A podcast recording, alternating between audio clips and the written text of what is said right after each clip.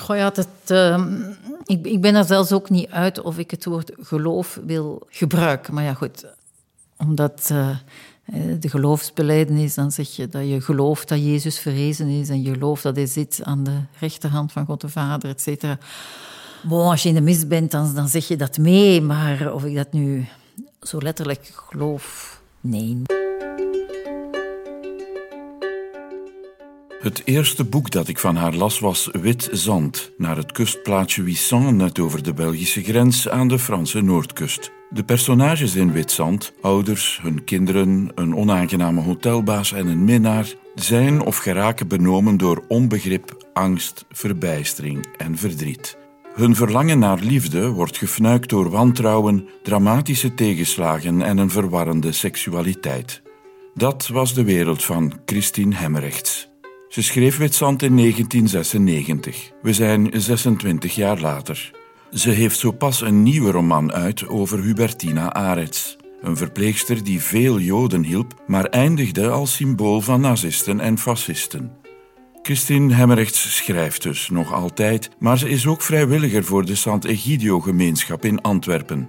Het deel uitmaken van een warme groep good mensen heeft ze onderhuids al doorgemist, beseft ze nu. Zondags gaat ze naar de mis in de Sint Carolus Borromeuskerk en ze draagt wel eens een kruisje. Een ommezwaai, een bekering, voortschrijdend inzicht of net helemaal niets van dat alles. U luistert naar Radio Kerknet met als gast Christine Hemmerrechts. Mijn vader was, denk ik, dol op mijn moeder. Zag die heel, heel graag. Ja, die, die, die maakte duidelijk dat hij heel verliefd was op mijn moeder. Hij zei dat altijd, hij vond dat zo'n voorrecht dat, dat mijn moeder hem gekozen had. Allee, van mijn vader kan ik 100% zeker zeggen dat hij uh, erg verliefd was op mijn moeder. Van mijn moeder kan ik dat eigenlijk niet zeggen. maar ik kan ook niet zeggen dat ze... Zij, zij is een goede vrouw voor hem geweest. Ik heb altijd zo meer de indruk gehad... Ik denk, ja, hoe oud was zij toen ze met hem meeging? Ja, in die tijd, je kon niet... Shoppen in de liefde. Hè. Het was, je begon met iemand een relatie en dat was het. Was hij 19 jaar, eh, was dat eigenlijk ook de, eerste man. En de enige man met wie ze een relatie heeft gehad. Wat, wat mij altijd, en mijn dochter zegt dat ook, wat, wat mijn, moeder kon eigenlijk alles verkrijgen van mijn vader. Als mijn moeder zei van Karel, breng mij naar daar voor boodschappen te doen of nu moet je dit doen. En mijn vader deed dat allemaal. Ik, ik heb drie echtgenoten, ben naar mijn derde echtgenoot toe. Ik heb dat nooit kunnen klaarspelen. Dus mijn moeder kon eigenlijk... Ja, mijn, mijn moeder, enfin, ze leeft nog, vond ik toch, had een zekere bazig, bazigheid tegenover hem. En ja, hij aanvaarde dat, hij deed dat, ja. Ik lijk fysiek op mijn vader. En mensen zijn daarom geneigd om te, te, vinden dat ik veel van mijn vader heb. Maar ik vind zelf dat ik qua karakter heel veel van mijn moeder heb. En misschien zelfs niet altijd de fraaiste karaktereigenschappen. Maar bijvoorbeeld iets wat mijn moeder heeft en wat ik ook heb, en ik zie het uiteindelijk ook in mijn dochter, is een, een veerkracht. Een, uh, en ook een ondernemingszin. Wat mijn vader eigenlijk veel minder had. Hè, maar eigenlijk zo traditioneel veel van de dingen die bij ons thuis gebeurden, dat waren initiatieven van mijn moeder. Hè. Bijvoorbeeld op een bepaald moment, toen ik vijf jaar oud was, dan vond mijn moeder was ze dat beu om naar de Noordzee op vakantie te gaan. En dus zij zette de stap van, we gaan naar het buitenland. Hè. Maar dat was in 1960 was dat nog een onderneming. Dat zou mijn vader nooit gedaan hebben. Zie je, door heel veel dingen was dat mijn moeder die dat ondernam. Mijn moeder is een overlever. En uh, ik voel dat ook wel in mezelf, nou, als uiteindelijk een positieve kracht. Maar ik kan me voorstellen dat in de ogen van andere mensen dat ook niet altijd zo mooi is of zo. Dat ze misschien zouden willen af en toe dat je instort. Ik weet niet, kunt je nu niet eens een beetje instorten of zo? Kan je zeggen dat je een gelukkige jeugd gehad hebt? Er zijn heel veel aspecten aan mijn kindertijd die, die zeer gelukkig waren. En waar ik ook echt heel dankbaar voor ben. En dat heeft dan te maken met een, een vrijheid die kinderen vandaag niet meer hebben. Dus wij woonden in een buurt waar nogal wat gezinnen waren met uh, kinderen. En wij speelden heel veel samen.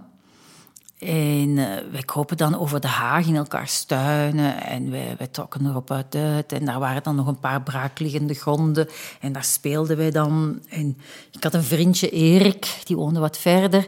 En wij reden altijd met ons fietsjes uh, Turkes du Blok zo, hè, rond. En, en dan later, ja... Ik herinner mij van, van zomervakanties... Ja, mijn, mijn zus en ik, dat wij verdwenen. En, en dan kwamen wij s'avonds laat thuis. En, en ons moeder vond dat dan wel goed als we vuil waren. Dan, hadden we goed gespeeld. En dan mochten we niet naar boven met die vuile voeten. Dan moesten we eerst in de, in de keuken. Uh, dan zetten ze ons zo in de wasbak. dan moesten we daar onze voeten wassen. Mijn, ouders wisten vaak eigenlijk niet goed waar wij waren. Ja? En, en ik, ik, ik herinner mij van mijn kindertijd dat wij kampen bouwden dan hadden we hele verhalen van het kamp, dit kamp tegen dat kamp en gevechten. En, en, ik denk dat dat heel goed is voor, voor de ontwikkeling van je verbeelding, van je vrijheid. Uh, ik herinner me daar een, zorgeloosheid ook van. En dat vind ik verschrikkelijk. Uh, materieel hebben kinderen vandaag vaak, niet, niet alle kinderen, maar nogal wat kinderen hebben veel meer materieel. Maar, maar dat, hè, die, die vrijheid hebben ze niet. En dat is voor mij onbetaalbaar.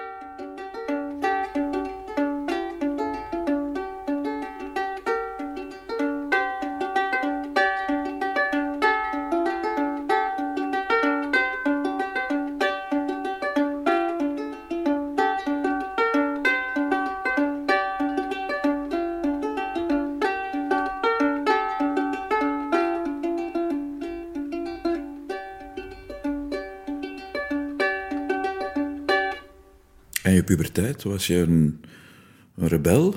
Heb je gerevolteerd? Nee, nee, omdat... Uh, ik, vind, ja, ik vind het moeilijk om, om, om, woorden te vinden. En ik weet ook niet per se of ik daar wil over praten. En het punt is ook dat, ja, dat het heel moeilijk is om, om, om de juiste de woorden te vinden en de nuance te vinden. Maar ik ben, ik ben, laat ik zo zeggen, dus in het gezin was mijn broer, mijn zus en ik. En mijn zus is in zekere opzicht een rebel geweest, maar was ook psychisch ziek. Al was daar niet een besef van het feit dat ze psychisch ziek was. Dat besef is dan maar veel later gekomen. Daardoor waren er nogal wat conflicten en scènes. En mijn houding daarin was van uh,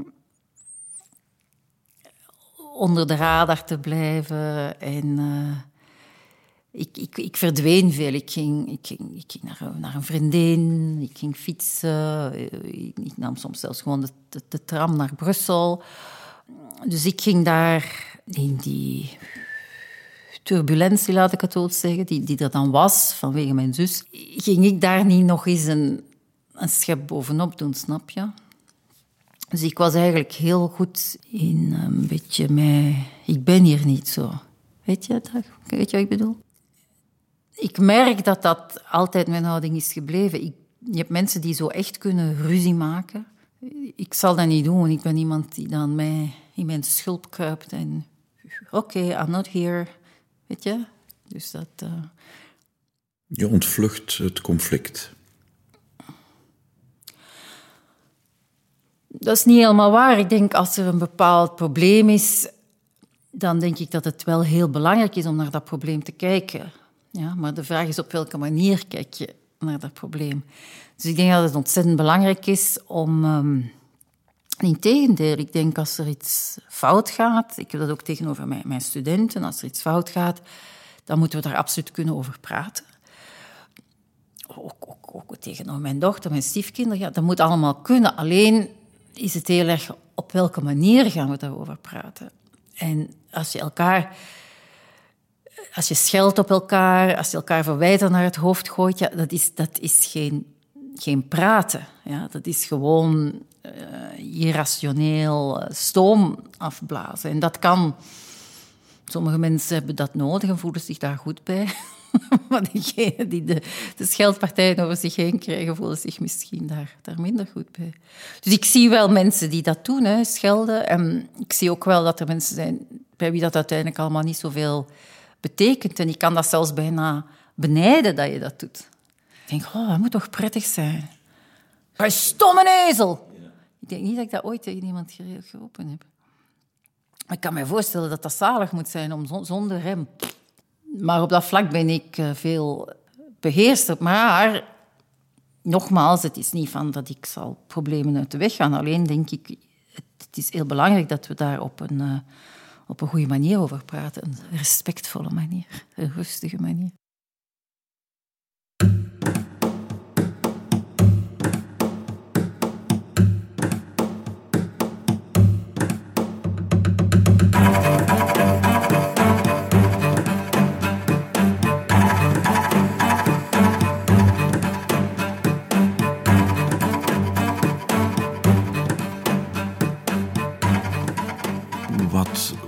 Waren jouw dromen toen? Wat, wat, wat voor een toekomstbeeld zag je voor jezelf? Ik had eigenlijk nogal een, een somber toekomstbeeld. In de zin, en, dat, dat, blijkt ook het eerste, de eerste roman die ik heb geschreven, die heet Een, een zuil van zout. En dat is het idee zo van, dat als je het verleden blijft hangen, dan, dan verstar je, dan word je... Dus het idee dat je daar moet uitbreken. Ik had zowel heel erg het gevoel van, uh, ja, wat ik dus zal moeten gaan doen. Ik zal dus wel moeten gaan trouwen en ik zal dus wel moeten gaan kinderen krijgen en ik zal dus wel moeten gaan lesgeven. dat leek mij zo ongeveer het ergste wat mij kon overkomen. Dus dat was zo net... Maar je, hebt dat, je ziet dat in, in heel wat van die feministische romans van die tijd, dat veel dat dat vrouwelijk hoofdpersonage zo het gevoel heeft dat ze zal worden geslachtofferd, bij wijze van spreken. Ja. En dat het, het maagdenbloed dat vloeit, is dan het bloed van het offer dat wordt gebracht. Dus dat was uiteindelijk het pad dat voor mij klaar lag. Ik zag dat bijna als een soort van noodlot, een soort van doem. En ik ben er op de een of andere manier in geslaagd, en dat vind ik wel knap van mezelf, ironisch gezegd, om uiteindelijk de kool, de kool en de geit te sparen. Dus aan de ene kant ben ik, ik ben zelfs drie keer getrouwd. ik heb altijd lesgegeven, zij het in hoger onderwijs, waar je toch meer vrijheid geniet. Maar tegelijkertijd heb ik daar toch ook wel een andere invulling aan kunnen geven. Dus ik ben er wel in geslaagd om een soort van vrijheid en conformiteit te combineren. Dus. Maar voor mij is de, de, cruciale omslag eh, geweest is naar Amsterdam gaan, waar, je de, ik de boodschap heb meegekregen. Dus dat was dan in 78, toen ik was afgestudeerd in België. En daar kreeg je heel erg de boodschap mee van, nou, nou dan doe je dat toch gewoon. Weet je, zo, van als, je, als je wilt dit of dat doen, nou, dan doe je dat toch gewoon. Vond ik zo bevrijdend. Die Nederlanders die hebben massa's zelfvertrouwen. Die hebben ook helemaal zo niet die, die noodlotgedachte. Van, ik ben erg opgegroeid van dit is uw plicht en dat moet je dan gaan doen. En, en die Nederlanders hadden er allemaal niet veel last van. En nou, dat regel je dan even en dat doe je dan toch gewoon. En dat is dan zo'n beetje mijn levensmotto geworden. Van, dat doe je dan toch gewoon. En, dan, en als je wil schrijven, nou, dan ga je gewoon schrijven. dus dat was heel bevrijdend.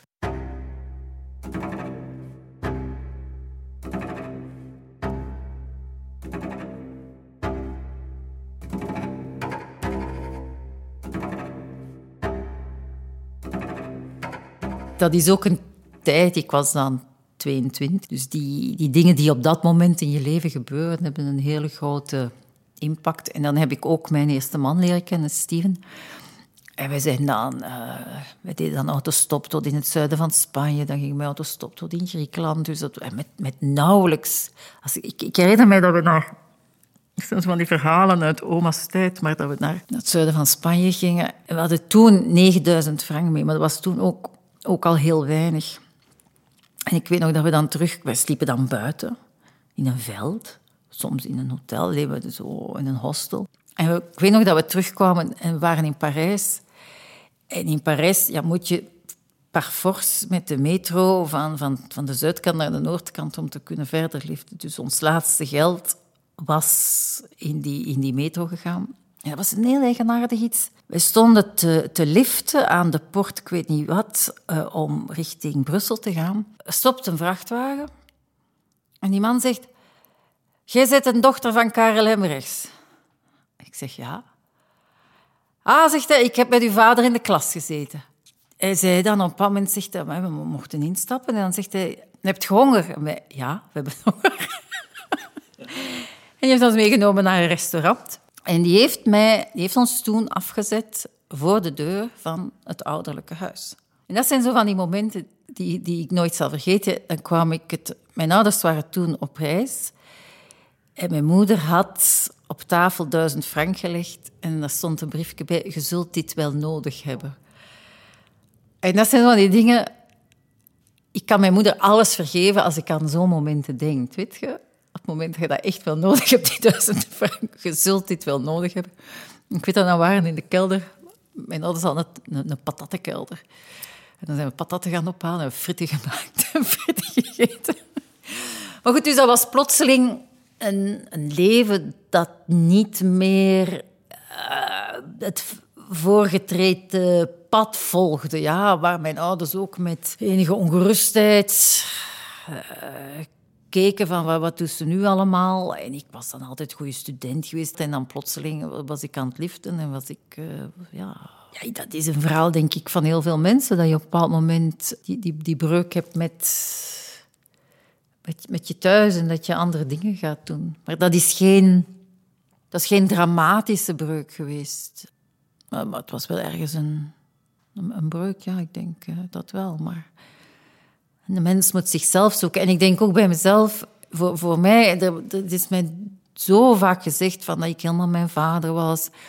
En mijn vader had Germaans gedaan, ik ben dan ook Germaans gaan doen. En ik, ik denk dat je, dat, je onvermijdelijk op een bepaald moment moet, moet je dat gewicht van die, van die ouders van je afgooien. En, en, en ik heb heel erg het gevoel gehad van ik, ik, ik moet voor mezelf een voornaam gaan. Ik, ik ben niet alleen Hemmerichs, maar ik ben ook Christine, weet je. Ik, ben, ik, ik, ik, ik moet een, een, ik moet mezelf kunnen worden. Ik ben niet alleen de dochter van mijn vader. Niet dat ik mijn vader wil desavoueren, maar ik ben niet alleen de dochter van mijn vader, weet je. Ik, ik, ik, ik, ben ik en ik heb heel veel eigenschappen die mijn vader... Er is heel veel wat ik kan dat hij niet kan. En omgekeerd, ja. Maar we zijn echt niet, niet dezelfde persoon. Het is niet omdat je fysiek op iemand gelijkt en dat je die persoon bent.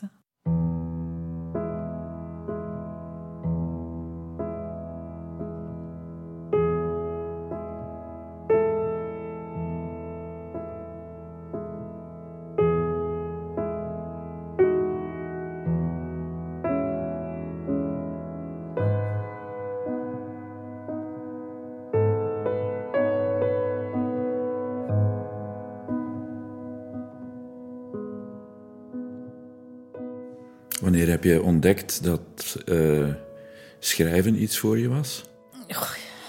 Ik ben dat gewoon gaan doen. Ik ben zeker niet het, het, het, meisje van tien of twaalf dat al weet, ik ga schrijfster worden. Dat was ik absoluut niet. Maar ik heb wel, als ik daaraan terugdenk, denk ik, ik, ik schrijf mij met een heel groot gemak opstellen en verhandelingen. En ik had een vriendin en die, die was altijd nogal laat met het maken van haar huiswerk. En dan, dan kwam hij op school, dan moest hij... Oh, ik heb mij een opstel van Frans en dan schreef ik in, in, vijf minuten nog een opstel voor haar erbij, weet je. En dat is gewoon ook het enige talent dat ik heb, hoor. Maar uh, ja, het was voor mij allemaal zo, zo duidelijk en eenvoudig en klaar en helder en hop. Maar goed, ik ben dan gewoon, toen ik al 26 was, ben ik gewoon uh, beginnen met schrijven. In, in een klein boekje, dat ik dan nog wel van mijn vader had gekregen. Zo. Dus die leren kaf stond K. Hemrechts, Karel Hemrechts. Maar ik ben ook K. Hemrechts. Hij had mij dat gegeven, hier, voor jou. En dat was zo net alsof dat... Uh, doe jij het nu maar, neem jij het maar over, weet je. Ik weet, ik niet of dat... Dat is in mijn hoofd. En in dat boekje ben ik, klein klein boekje, ben ik beginnen dingen te noteren. In de trein, ik woonde toen eh, in de buurt van Kortenberg en nam de trein naar Brussel. En dan een stukje in de trein begon ik te schrijven.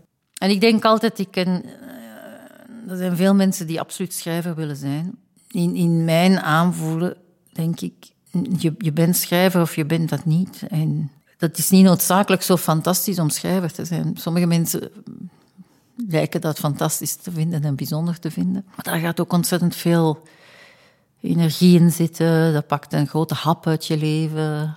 Um, Maar dat je schrijver bent, vind je dat dat je het meest definieert? Ja, ja dat, dat is ook dat is een manier van leven en een manier van kijken en, en, en, en, zijn. Ja. En natuurlijk daarnaast vind ik bijvoorbeeld dat ik moeder ben, dat ik stiefmoeder ben, dat ik oma ben, dat ik uh, vrouw van ben, vriendin van. Dat zijn ook natuurlijk ook allemaal belangrijke aspecten van mijn leven. Maar voor mij is schrijven een stiel. Ik vind dat eigenlijk heel belangrijk om dat te demythologiseren. Je hebt het schrijven en je hebt waarover je schrijft. Ik denk dat het menselijke onvermogen bij herhaling zijn opwachting maakt. Vind je dat ook? Of het vastlopen, het onmachtig zijn ten aanzien van iets, het geen greep krijgen op de dingen?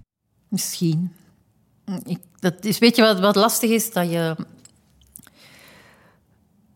uh, dat, dat, zijn zo labels die achteraf op je werk worden gekleefd, maar dat zijn niet de labels waar ik dan mee bezig ben. Ja. Ik denk dan als ze zeggen, ja, het menselijk onvermogen, dan denk ik, ja, maar ja, elke mens is toch onvermogend. Elk, elk moment, elke mens is onvolmaakt. Elke liefde is onvolmaakt. Dus je kunt dus gewoon zeggen, ja, het zijn gewoon realistische beelden van, van hoe mensen zijn, hoe mensen leven. Toch, snap je wat ik bedoel? Wat ik denk dat ik wel wat drijvende krachten zijn, dat is zeker. Ik heb een grote nieuwsgierigheid. Dus ik wil heel graag uh, dingen begrijpen, doordringen tot de dingen. Ik, ik wil ook heel graag kijken achter, achter de schijn, achter het laagje vernis. Ja. Dus ik ben iemand die, wat sommige mensen vervelend vinden, wel, wel vragen zal stellen. Sommige mensen vinden dat lastig als je vragen stelt. Geen vragen stellen. En ik ben iemand die wel vragen stelt, omdat ik wil begrijpen en weten. En dus het, het, wat mensen doen, hoe mensen leven, hoe mensen zichzelf presenteren, et cetera, dat, dat fascineert mij enorm. Maar ook een van de dingen die mij fascineren is juist wat er ligt achter de façade die we presenteren. Ik ben nogal kritisch. Mijn vader is altijd kritisch jong. Ik heb altijd de neiging als mensen zeggen iets is zo en zo, heb ik de neiging van zou dat wel waar zijn. Geen helden voor jou? Nee, geen helden en misschien ook niet meteen geen monsters. Maar dat, want ik had het daar net nog met iemand daarover, van uh, de, de, de, dwepen met mensen. Ik zeg, ja, ik dwepen met schrijvers. Ik zeg, ja, ik heb geen aanleg tot dwepen met. Dus uiteindelijk is dwepen met een vorm van luiheid. Dan moet je niet meer nadenken, dan moet je alleen maar dwepen met. Ja. Dus ik ben nogal kritisch, ik kijk kritisch naar dingen en dat wordt mij ook niet altijd in dank afgenomen. Hè. Dat is dan dan, dan mensen die dan komen zeggen van, is dat wel zo? En klopt dat wel? En ik denk niet dat dat waar is. Nu, ik had het over onvermogen. Je weet het niet echt, zeg je. Als je zelf een lijn of enkele lijnen door je literaire werk zou moeten trekken, wat, wat is het dan? Wat zie je daar zelf in? Wel, wat ik meer en meer wel zie, is dus dat willen doordringen in de menselijke psyche. Zij wenste door te dringen in de menselijke psyche. Want ik heb dus ook eigenlijk een aantal keren boeken gemaakt over bestaande mensen op basis van hun werk, hun dagboeken. Uiteindelijk over Herman de Koning, Taal zonder mij. Anne, uh, op haar verzoek een boek over een vrouw met uh, chronische anorexia.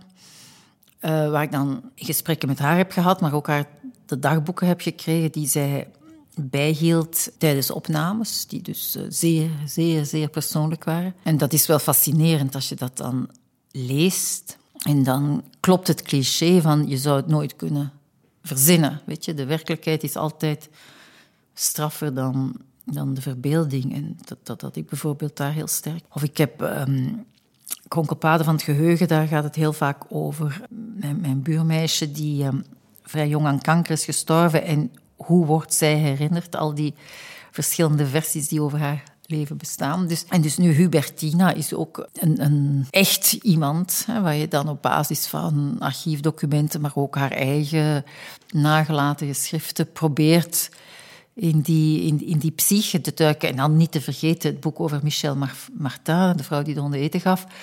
Waar ik dus ook mij zoveel mogelijk ingelezen heb in, in haar leven en heel die situatie. En dan vervolgens geprobeerd heb in, in, in dat hoofd te kruipen. Wat, wat, wat, gaat er om in zo'n hoofd? Dus dat is iets ja, wat wat mij enorm bezighoudt van...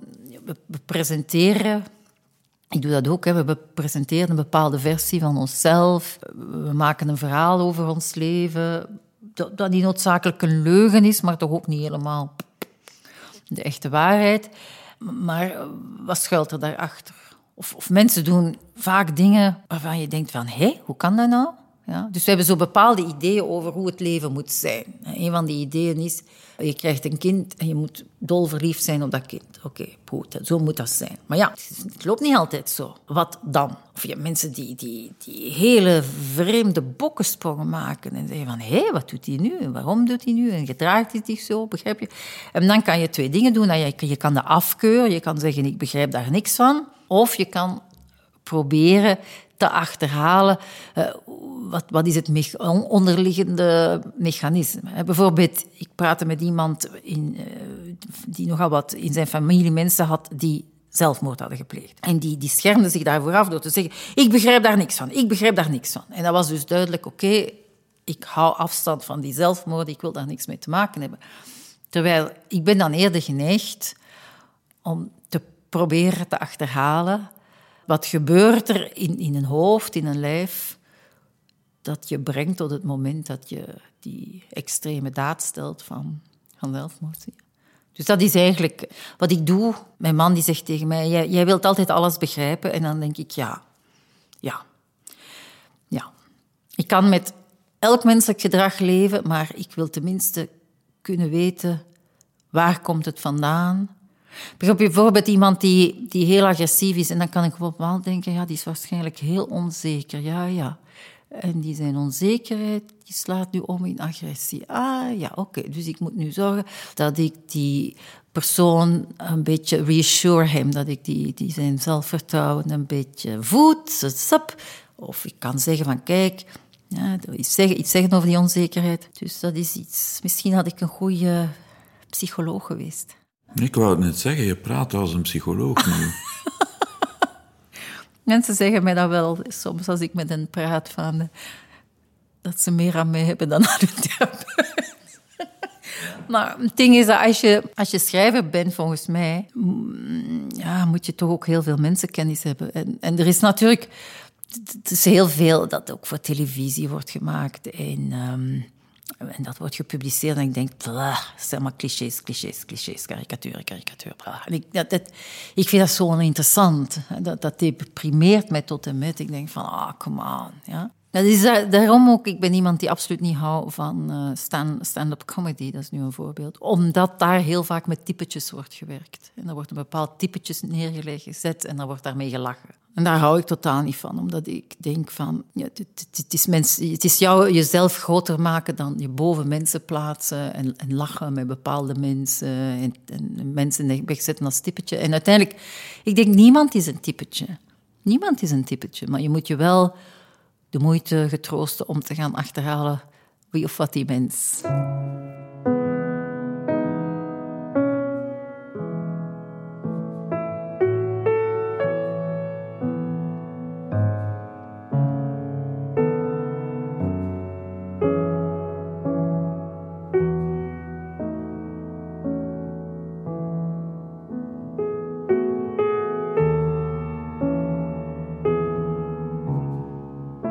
Bent in de huid gekropen, zeg maar, van iemand als Michel Martin. Sommigen hebben dat beschouwd als een, als een provocatie. Ja, hoe, hoe, maak je...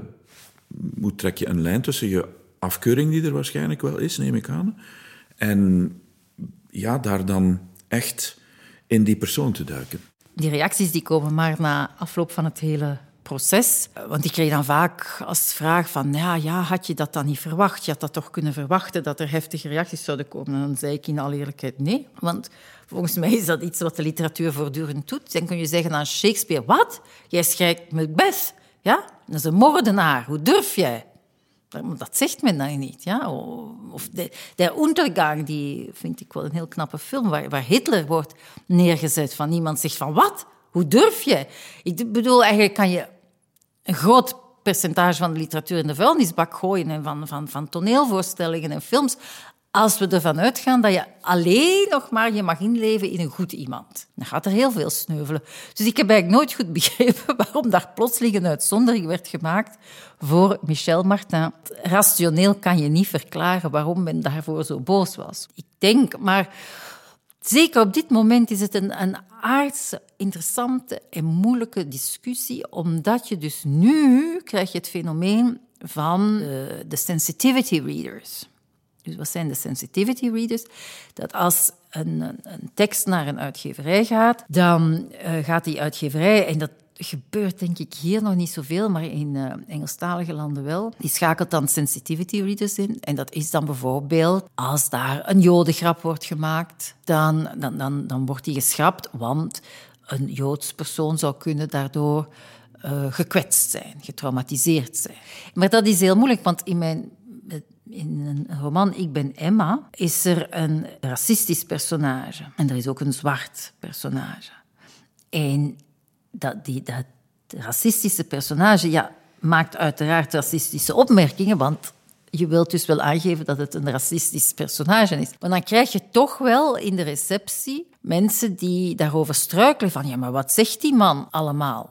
Maar ik heb eigenlijk in dat boek allerlei van die dingen gezegd die ik had opgevangen. Ja? Dingen die, die effectief, die ik mensen effectief hoorde zeggen over de zwarte medemens. Maar dan krijg je dus dat mensen... Je, je, laat een personage dat zeggen nu, ik denk dat dat vrij duidelijk was dat ik het niet eens was met dat personage, maar je gaat daar niet een soort van voetnoot bij zetten. Beste lezer, ik, de auteur, ben het niet eens met wat een personage zegt. Dat, dat doe je niet. Hè? Dus, en dat wordt op dit ogenblik nogal gecontesteerd. Uh, dus je ziet dat ergens uh, je, je, er niet alleen een, literair oordeel komt, maar ook een, een moreel oordeel. Dus je personage wordt niet, al, niet alleen de literaire waarde van het werk wordt beoordeeld, maar ook de morele waarde van de personages en hun handelingen. En wat denk je daarover? Ik vind dat een ontzettend moeilijke kwestie. En aan de ene kant uh, ben ik absoluut tegen censuur. Ik heb jaren literatuur onderwezen en ik heb heel veel romans gelezen die, die gepubliceerd zijn in de 19e en de 20e eeuw. Zelfs ook 18e eeuw eigenlijk niet. En dan merk je wel dat er romans zijn die, tot, die beschouwd worden als belangrijke werken. Bijvoorbeeld iets van Hemingway of iets van John Updike. Philip Roth, ja, die worden beschouwd als van goed, dat is uh, belangrijke literatuur. En dan zie je wel dat daar vaak een soort van wat ik zou noemen casual sexism, racism, antisemitism in zit. Wat bedoel ik met casual? Dat, dat het zelfs geen punt is. Dus bijvoorbeeld bij, bij John Updike, Rabbit Run, heb je dus die mannen die onder elkaar praten. Ik denk dat ze allebei wel een vaste relatie hebben, maar ze willen dan ook nog met seks met andere vrouwen. En ze praten eigenlijk ongelooflijk over die, die vrouwen echt als, als objecten. Die vrouwen komen gewoon niet aan bod. Maar je voelt wel, en dat is heel moeilijk om te bewijzen, je voelt wel dat dat niet wordt bekritiseerd. Dus dat wordt niet in het boek gezet om, om dat, uh, hoe zeg je dat, aan te kaarten of aan te klagen zelfs. Maar nee, dat wordt gezegd van, kijk, zo is het leven, zo is de wereld. Ja. Dus daar is niet een besef van uh, dat, dat, is gewoon de normaliteit. Voilà, zo zijn mijn personages. Bij Hemingway heb je vaak dat personages tussen de soep en de patat antisemitische opmerkingen maken, omdat dat waarschijnlijk in die tijd heel gewoon was. Hè. Dat was hoe men praatte, zoals je zou zeggen. Ja, de zon schijnt buiten, oei, dan dat is een vervelende jood. Dat begrijp je, dat is zo. Nou, hoe ga je, en dat is mijn grote punt, hoe ga je aantonen of een roman, zoals bij Philip Roth heb je ook echt seksisme en, en van die, die mannelijke macho's, et cetera. Hoe ga je aantonen van, kijk, hier wordt het kritiekloos neergezet en hier wordt het neergezet juist om het te bekritiseren. En, en dat, dat is ontzettend moeilijk natuurlijk. Maar mag kritiekloos neerzetten dan niet? Natuurlijk mag dat. Als observatie, waarbij je het risico loopt dat, dat je het als aanvaardbaar voorstelt. En dus oké. Okay. Dit, dit, is een Maar bijvoorbeeld, een, een ander klassiek voorbeeld is Lolita hè, van Nabokov. Wat natuurlijk een ontzettend fout boek is. Maar meesterlijk geschreven. Maar meesterlijk geschreven, gigantisch goed geschreven. Waarbij ook die, die man die, die seks heeft met, uh, hoe oud is hij? Begin 12 of 13, ze is heel jong. Die uiteindelijk wel in de gevangenis terechtkomt. Die ook wel eens een besef heeft van wat hij doet, dat dat helemaal fout is. Dus het is zeker, zeker ook niet eenduidig. Ik denk dat als een werk sterk is, als het goed geschreven is, en waarmee ik dan bedoel, is dat het een, een gelaagdheid heeft. De, de interessante werken, de werken die maken dat, dat, dat ze eigenlijk ja, jaren meegaan, die maken het lastiger om te oordelen. En daar is Lolita een, heel goed voorbeeld van. Of bijvoorbeeld Disgrace van, uh, in Ongenade van John Coetzee is ook een heel goed voorbeeld van. Dat je niet kan zeggen van, goh, dat is maar één kleur. Je kan zeggen, ik heb heel veel romans gelezen, door mannen geschreven, waar een, een zielig mannelijk hoofdpersonage centraal staat als hoofdpersonage. Natuurlijk staat hij centraal. En dat, dat mannelijk hoofdpersonage is toch zo zielig, want niemand begrijpt hem. En hij heeft de, de, gigantische carrière die hij hoopte te maken, heeft hij niet kunnen maken. En zijn seksleven is ook niet meer wat was. En, en al die aandacht voor poor me, poor me, ja, dat. Dat is dan weer een ander aspect dat ik denk als we dan praten over de nood aan diversiteit, ik denk van oké, dat verhaal hebben we gehad, daarvan hebben we akte genomen, laten we nu eens andere verhalen, andere stemmen horen. Zie je? Dus als je mij vraagt, ja, hoe sta je tegenover die over woke, hoe sta je tegenover cancel culture, hoe sta je tegenover die hypergevoeligheid, dan kan ik ook niet zeggen dat ik daar eenduidig tegenover sta. Dus ik zie, ik zie wel het punt, maar ik ga nooit zeggen, uh, we gaan censureren. Maar bijvoorbeeld met mijn studenten, als ik dan zo'n zo, zo roman las waar bijvoorbeeld een racistische passage in zat, dan, dan, dan ging ik dat niet uit de weg. Maar ik kan je wel verzekeren, als daar dan een, een, een zwart meisje voor je neus zit uit Ethiopië, die heel intelligent is en zeer goed Nederlands praat, dan, uh, dan begin je wel met... Sorry, Melat, uh, dit is grof. Maar ja, het, het, niet, er niet over praten vind ik dan ook helemaal af. Het is, het is, het is geen gemakkelijke discussie. En uh, ze, woedt op dit moment. Ik zit me af te vragen bij mijn Hubertina. Ja, bij Hubertina heb ik dat tot op zekere hoogte ook. Omdat dus zij, zij gaat eerst uh, Joden helpen en daarna de oorlog um, kiest zij voor ervoor om de, de collaborateurs te verdedigen. En daardoor wordt ze eigenlijk in het kamp van extreem rechts gezogen. Ja? Ik denk dat zij gewoon gekozen heeft voor die verzoening en voor dat Vlaams nationalisme. En daardoor is zij eigenlijk gekaapt, is het woord dat ik heb gebruikt, gekaapt door, door steeds meer extreme een steeds meer extreme vorm van nationalisme tot ze eindigt op haar uitvaart bij het VMO, de Vlaamse Militante Orde. Als je dat schrijft vanuit de ik-persoon, zoals Upertina is geschreven, dan is er het risico dat het lijkt alsof de schrijver het helemaal eens is met dat personage. Zie je? Dus vandaar ook dat ik in een nawoord duidelijk heb gemaakt, ja, ik ben het daar niet mee eens. Ik vond dat eigenlijk bijna overbodig, maar goed, ik heb het wel toegevoegd. Maar de, de vraag is eigenlijk, als je een voorstelling maakt, als je een film maakt, moet, moet er een disclaimer bij. Moet, moet erbij, ik ben het eens of oneens. En dan kan je ook weer zeggen van, ja, moet je slechte mensen, foute mensen, moet je die aandacht geven? Soms denk ik ja, want we moeten het foute gedrag, gedrag begrijpen. Ja, het, is, het, is, het is een hele complexe zaak. Dan had Nabokov, Nabokov tenminste, moeten schrijven: Ik walg van pedofilie. Maar ja, je kunt je de vraag stellen als je echt walgt van. Waarom schrijf je dat waarom dan? schrijf je dat, dat boek? Ik denk, je moet, je moet alles kunnen lezen en zien en je moet ervan uitgaan dat de lezer en de kijker wel voor zichzelf beslist. Maar er is natuurlijk altijd, als je zo als je een heel gewelddadige film ziet, kan, dat, kan, kan je misschien niet, kunnen andere mensen daar niet een rechtvaardiging van geweld in zien of zo. Er is een, in, in Amerika is al heel lang dat literatuur moet inspirational zijn. En personages moeten role models zijn waar, waar je kunt aan spiegelen en die je kunnen inspireren. Daar valt iets voor te zeggen, ja. Goed, dan is dat maar één kleur. Maar je kunt zeggen bijvoorbeeld een Anne Frank. Hè, dat, is, uh, dat is inspirational. Zo iemand die, die schrijft in haar situatie, ondanks alles geloof ik in de goedheid van de mens. Dat, is inspirational. Maar goed, eh, om alleen maar die kleur neer te zetten binnen de literatuur, dat zou ook maar een verarming zijn. Hè?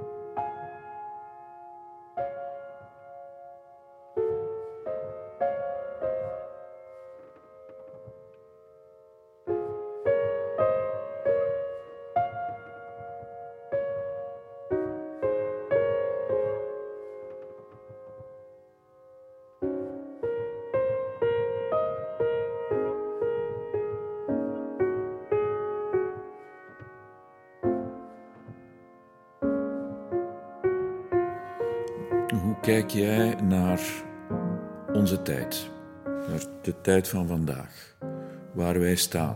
Oprukkend nationalisme, bedoel, alles wat, wat zich afspeelt. Is dat een beetje van alles gewezen? Nieuws dat, dat verpakt wordt als vraag en antwoord, bijna stevast. Ik denk dat het heel moeilijk is om optimistisch te zijn. dus, er zijn momenten dat, uh, zeker als het gaat over het nieuws over het klimaat, dat ik niet de moed heb om te, te kijken. Wat mij het, meest stoort is de gigantische kortzichtigheid van, van, van politici. Dus het, probleem bij politici is dat zij altijd opnieuw moeten verkozen worden. En van het moment dat ze verkozen zijn, denken ze aan de volgende verkiezing. En hebben ze dus niet de moed om een beslissing erdoor te duwen die meer een, een, lange ter, termijn oplossing biedt. Ja, uiteraard ben ik ontzettend somber. Maar aan de andere kant denk ik, ja, er zal gebeuren wat er gebeurt. Je, je ziet bij heel veel, in heel veel landen uh, dat mensen ontzettend boos zijn. Mensen zijn boos. En dan denk ik, een aantal mensen zullen wel heel goede redenen hebben om boos te zijn. Maar in veel opzichten hebben veel mensen het veel beter dan, dan generaties voordien het hebben gehad. Niet, niet iedereen. Hè. En toch zijn mensen ontzettend boos. En ook in België zijn heel veel mensen boos, verontwaardigd. En ze voelen zich tekort gedaan. En dan krijg je natuurlijk een, een, een fenomeen van een politiek die dat gaat, gaat uitbuiten. Dus ik denk wel, soms is dat zo'n federale regering denk ik dat ze hun uh, public relations niet goed waarnemen. Ik denk dat ze veel. Ik, ik vind bijvoorbeeld dat mensen niet goed beseffen wat ze allemaal krijgen van de overheid. Dat ze, de, de, gezondheidszorg in dit land is, is nog altijd niet gratis, maar toch wel zeer taalbaar.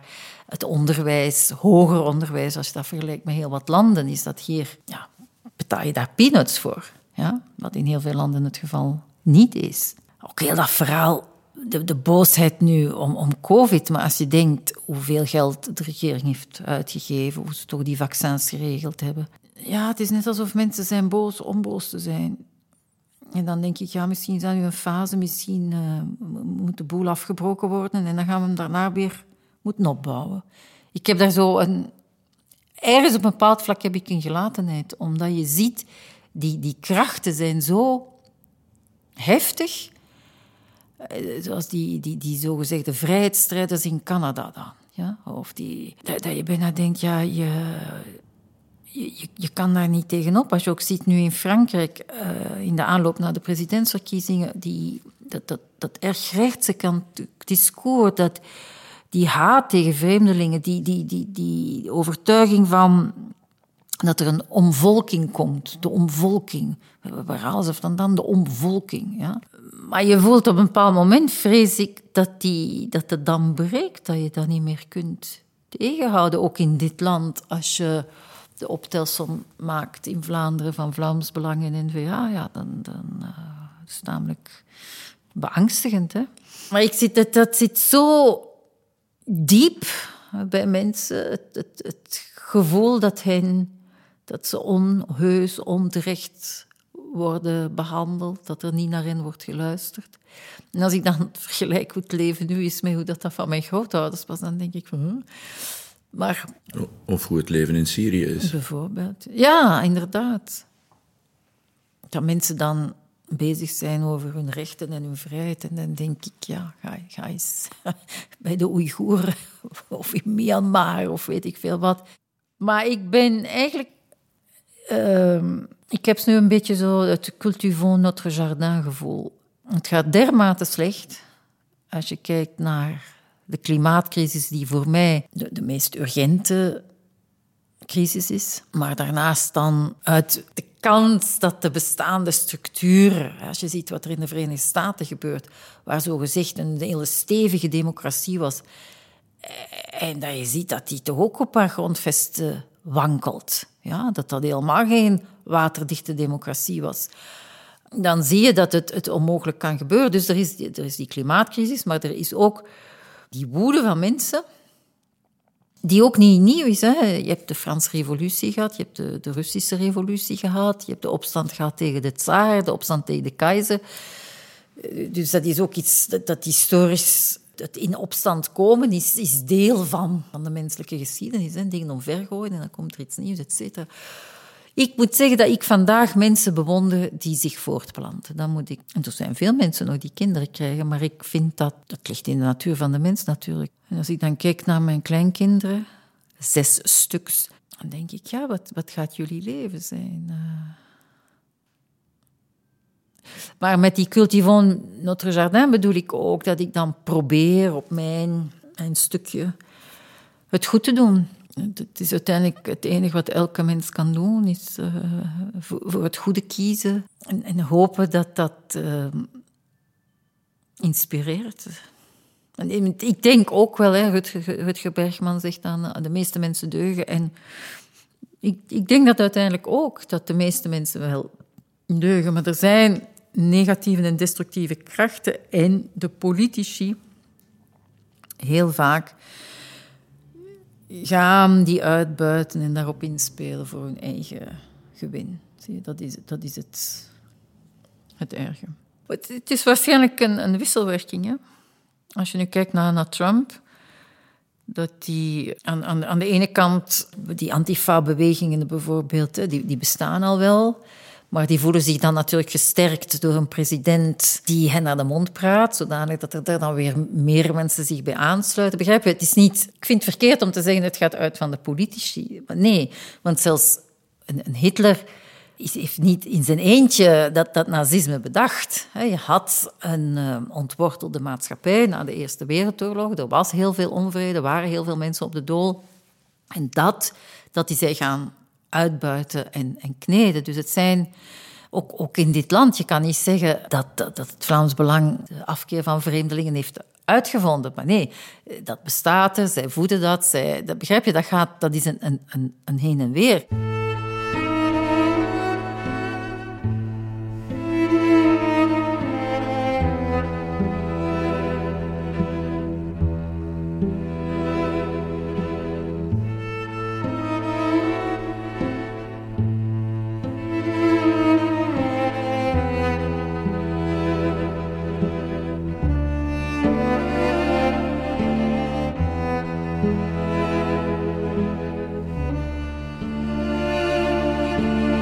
Je hebt een ontwikkeling doorgemaakt richting geloof, gelovig zijn. Is dat geloof, katert dat ook in, of heeft dit ook een plaats in dit verhaal in de zin van, ik kan daar wel troost in vinden, omarming van ondervinden, als ik dat allemaal zie, als ik ook mijn eigen pijn zie, voel?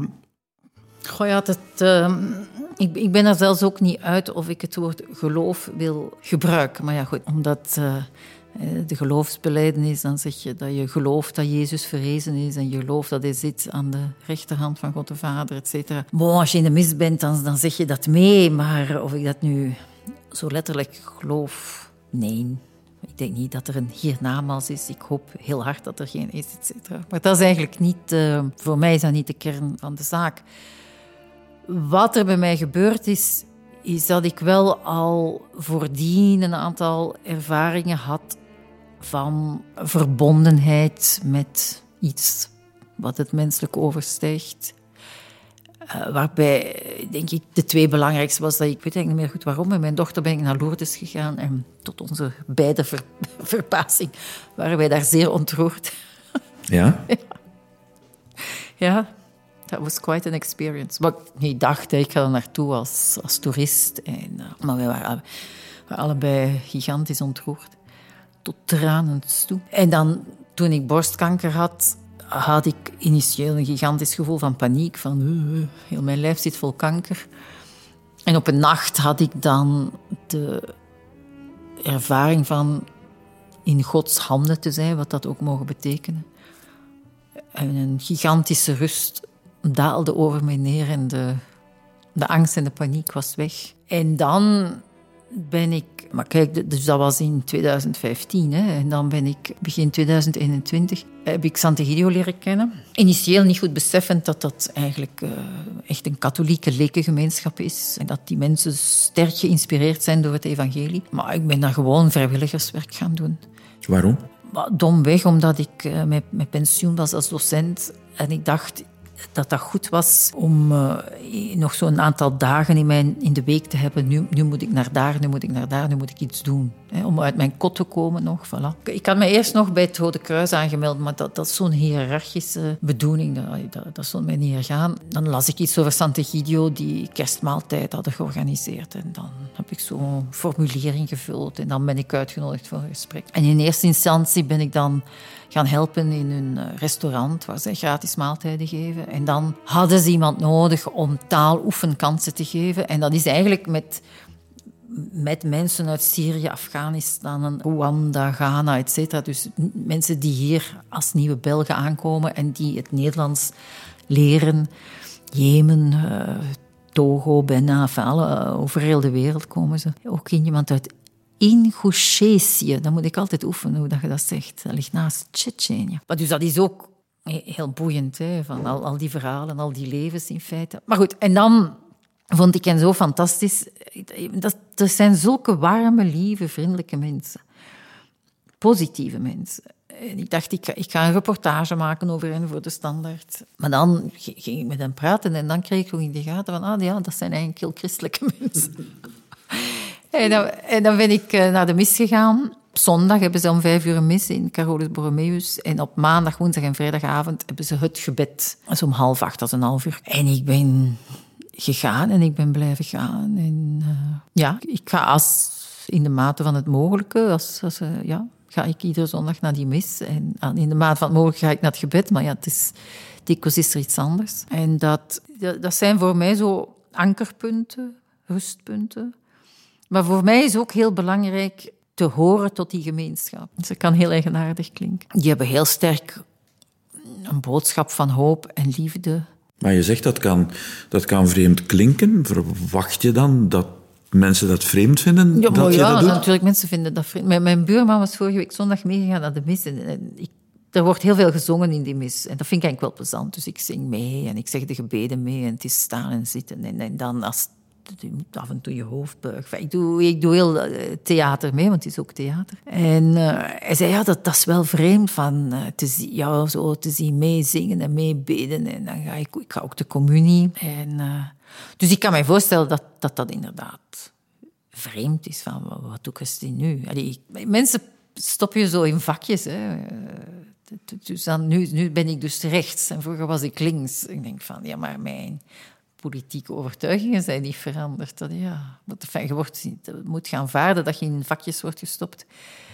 Maar het is wel um, een radicale ommekeer in mijn leven geweest. En, en, en, en ten goede. Ja. Dus ik zeg ook altijd de reden dat ik daar wel wil over praten, is omdat ik denk, andere mensen kunnen er ook maar iets aan hebben. Maar dus wat ik merk is dat er toch wel veel mensen bezig zijn met een zoektocht naar spiritualiteit. En dat komt waarschijnlijk ook omdat we in zulke moeilijke tijden leven. Maar heel veel van die... De meeste mensen willen dat dan individueel beleven. Zie je? En voor mij is eigenlijk juist dat deel uitmaken van een gemeenschap... en dat zijn dan mijn broers en zussen... Dat, dat, dat is voor mij de kern van de zaak. Ja. Ik heb nu het gevoel van, ik, ik hoor ergens bij. En, en ik denk dat vroeger, wat dat vroeger ook mogen zijn, dat mensen veel meer behoorde tot een gemeenschap, een dorpsgemeenschap, een familiegemeenschap, begrijp je? En uh, ja, mijn, mijn, familie, mijn, het gezin bij mij thuis, ja, ligt wat ingewikkeld door, door de ziekte van mijn zus. Ik heb mij daar ook ergens van dat gezin toch wel losgemaakt. En, dan ben ik ook gescheiden. En ja, die scheiding, dat, dat vonden mijn ouders dan ook niet zo goed. Maar dus, ja, bon, dan ben je ook niet meer deel van, van een gezin. Ja, dus je gaat je eigen weg, maar daardoor is ook wel... Je staat dan meer alleen, hè. je bent niet meer... Dus ik denk altijd zo bijvoorbeeld die, die mensen die in die streng Joodse gemeenschappen zitten. Aan de ene kant denk ik van wauw, dat moet heel beklemmend zijn, maar je bent wel deel van de gemeenschap, je bent niet alleen. Je bent opgenomen in die, in die gemeenschap. En dat is ook, als, als zij zich daarvan losmaken, dan... Hetzelfde bijna met het Noord-Korea-verhaal, dat je van die uh, mensen krijgt die, die vluchten en toch terugkeren naar Noord-Korea. Want in Noord-Korea waren ze opgenomen in die gemeenschap, wat het ook mogen zijn. Dat zijn we kwijt. Dat zijn we dan kwijt, ja. En, en ik behoor ook niet... Ik behoor niet, ook niet echt... Ik heb eigenlijk... Ja, mijn familie zal dat erg vinden, maar ik heb eigenlijk bijzonder weinig familie. Ja, ik heb een dochter en stiefkinderen, maar dat is dan ook weer ingewikkeld met samengestelde gezinnen. En dus zit je die, die, die vanzelfsprekendheid van behoren tot iets, uh, dat is er eigenlijk niet in mijn leven. En dat heb ik nu wel. Ik ben daar niet bewust naar op zoek gegaan, maar dan merk ik wel dat nu... Behoor wel tot die gemeenschap van Sant'Egidio. Wat, wat een heel losse gemeenschap is. Hè. Dus niet dat je naar... De bijeenkomsten zijn, dat is de mis en het gebed. En... Ja, en dat is een gemeenschap die heel sterk zich baseert op het evangelie. Heeft dat evangelie dan een waarde voor jou? Is dat, kan dat een leidraad zijn? Ik ben geen expert in het evangelie, maar de, er staan prachtige dingen in het evangelie. Dingen die, ook, uh, niet, niet meteen, die je niet meteen kunt vatten. Hè? Als iemand je map geeft op je ene kaak, dan moet je de andere kaak aanbieden. Dat soort van dingen, dat is, dat is niet zo gemakkelijk.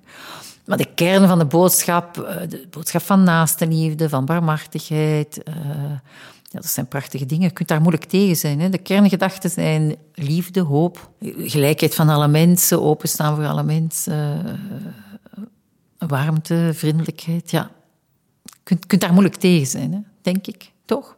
Kunt je daar tegen zijn? Denk ik niet. Ik denk het niet, maar er zijn veel mensen die zeggen dat ze voor zijn, maar bij wie uit hun handelen blijkt... Dat, dat... ze daar niet voor zijn, ja. ja natuurlijk, ik vind dat ook heel, heel, een heel, moeilijke kwestie. Want, uh, en ook natuurlijk, uh, dat is een open deur intrappen. De kerk heeft ontzettend veel boter op haar hoofd. En de, de priester van Sant'Egidio, Rick Hoed, die zegt altijd dat het een, een mirakel is dat de kerk nog bestaat. Als je de geschiedenis van de kerk bekijkt, niet alleen met het seksueel misbruik, maar de inquisitie, het machtsmisbruik, et cetera. Compleet. Maar wat ik nu wel merk, tot mijn verrassing, dat ik merk dat toch wel veel mensen, veel mensen zoekende zijn. Dat, dat had ik eigenlijk niet verwacht. Uh, dat, dat ik toch wel veel mensen mij daarover aanspreken. En een MeToo-achtige, ik, ik ben ook uh, zoekende, of ik heb ook die ervaring eigenlijk. En, en dan blij zijn dat ik daarover praat in het publiek, want dat geeft hen dan ook een beetje ruimte om, om daarover te praten. Dus wat, je, wat ik denk van, god, die, die, die kerk is bij wijze van spreken helemaal afgebroken, maar in die, in die ruïne groeien er nieuwe, nieuwe dingen zo. Hè. En de Keesel die zei tegen mij, ja, van, uh, de, de kerk moet nu bescheiden zijn. De kerk moet een bescheiden rol opnemen. De kerk moet niet willen over alles uitspraken doen. En ik dacht, ja. Maar ik vind die gedachte wel mooi. Van, uh, dat, dat er zo, oké, het is niet meer die grootste kerk. Het is een, een, een kerk die zichzelf in twijfel trekt, die, die meer vragen heeft dan antwoorden. Maar daarin kunnen gemeenschappen ontstaan, zoals Sant'Egidio, die, die inspirerend en, en zinvol zijn. Zo, er, zijn, er zijn nogal wat hoor. In Bruggen en in Gent heb je ook zo van die Dat is niet Sant'Egidio, dat zijn andere gemeenschappen. Dus het, eh, het, het, leeft meer. Aan de ene kant is er een gigantische leegloop van de kerk. En aan de andere kant uh, ontstaan er dingen die, die ook wel heel doorvoeld zijn. Want ja, ik weet toen ik kind was, zaten die kerken vol. Maar wat betekende dat? Terwijl de mensen die nu naar de mis gaan, ja, die maken wel een hele bewuste keuze. Hè. Die zitten daar echt met volle overtuiging, met, met hart en ziel. En, bijvoorbeeld, uh, ik, ik, draag nu een kruisje. En dat was zo, ik wou eigenlijk heel graag een kruisje dragen. Maar dat was zo'n stap. En ik dacht, wat gaan de mensen daarvan zeggen? Dat ze een kruisje draagt. En, uh, en, om te zeggen hoe ik ben, ik zat in de afspraak voor Hubertina en dan had ik bewust zoiets aangedaan met een, met een kraag tot die, zodat ik het daaronder kon steken. Want ik weet, televisie... hè.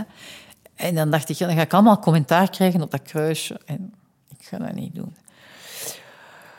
Maar uiteindelijk merk je dan, als, je dat kruisje draagt, en, en soms sommige mensen zien dat, anderen zien dat niet, maar dat is ook niet dat je daar dan slechte reacties op krijgt. Dus het, de vrees voor die, die slechte reacties staat eigenlijk meer in mijn hoofd dan dat dat in de realiteit gebleken is.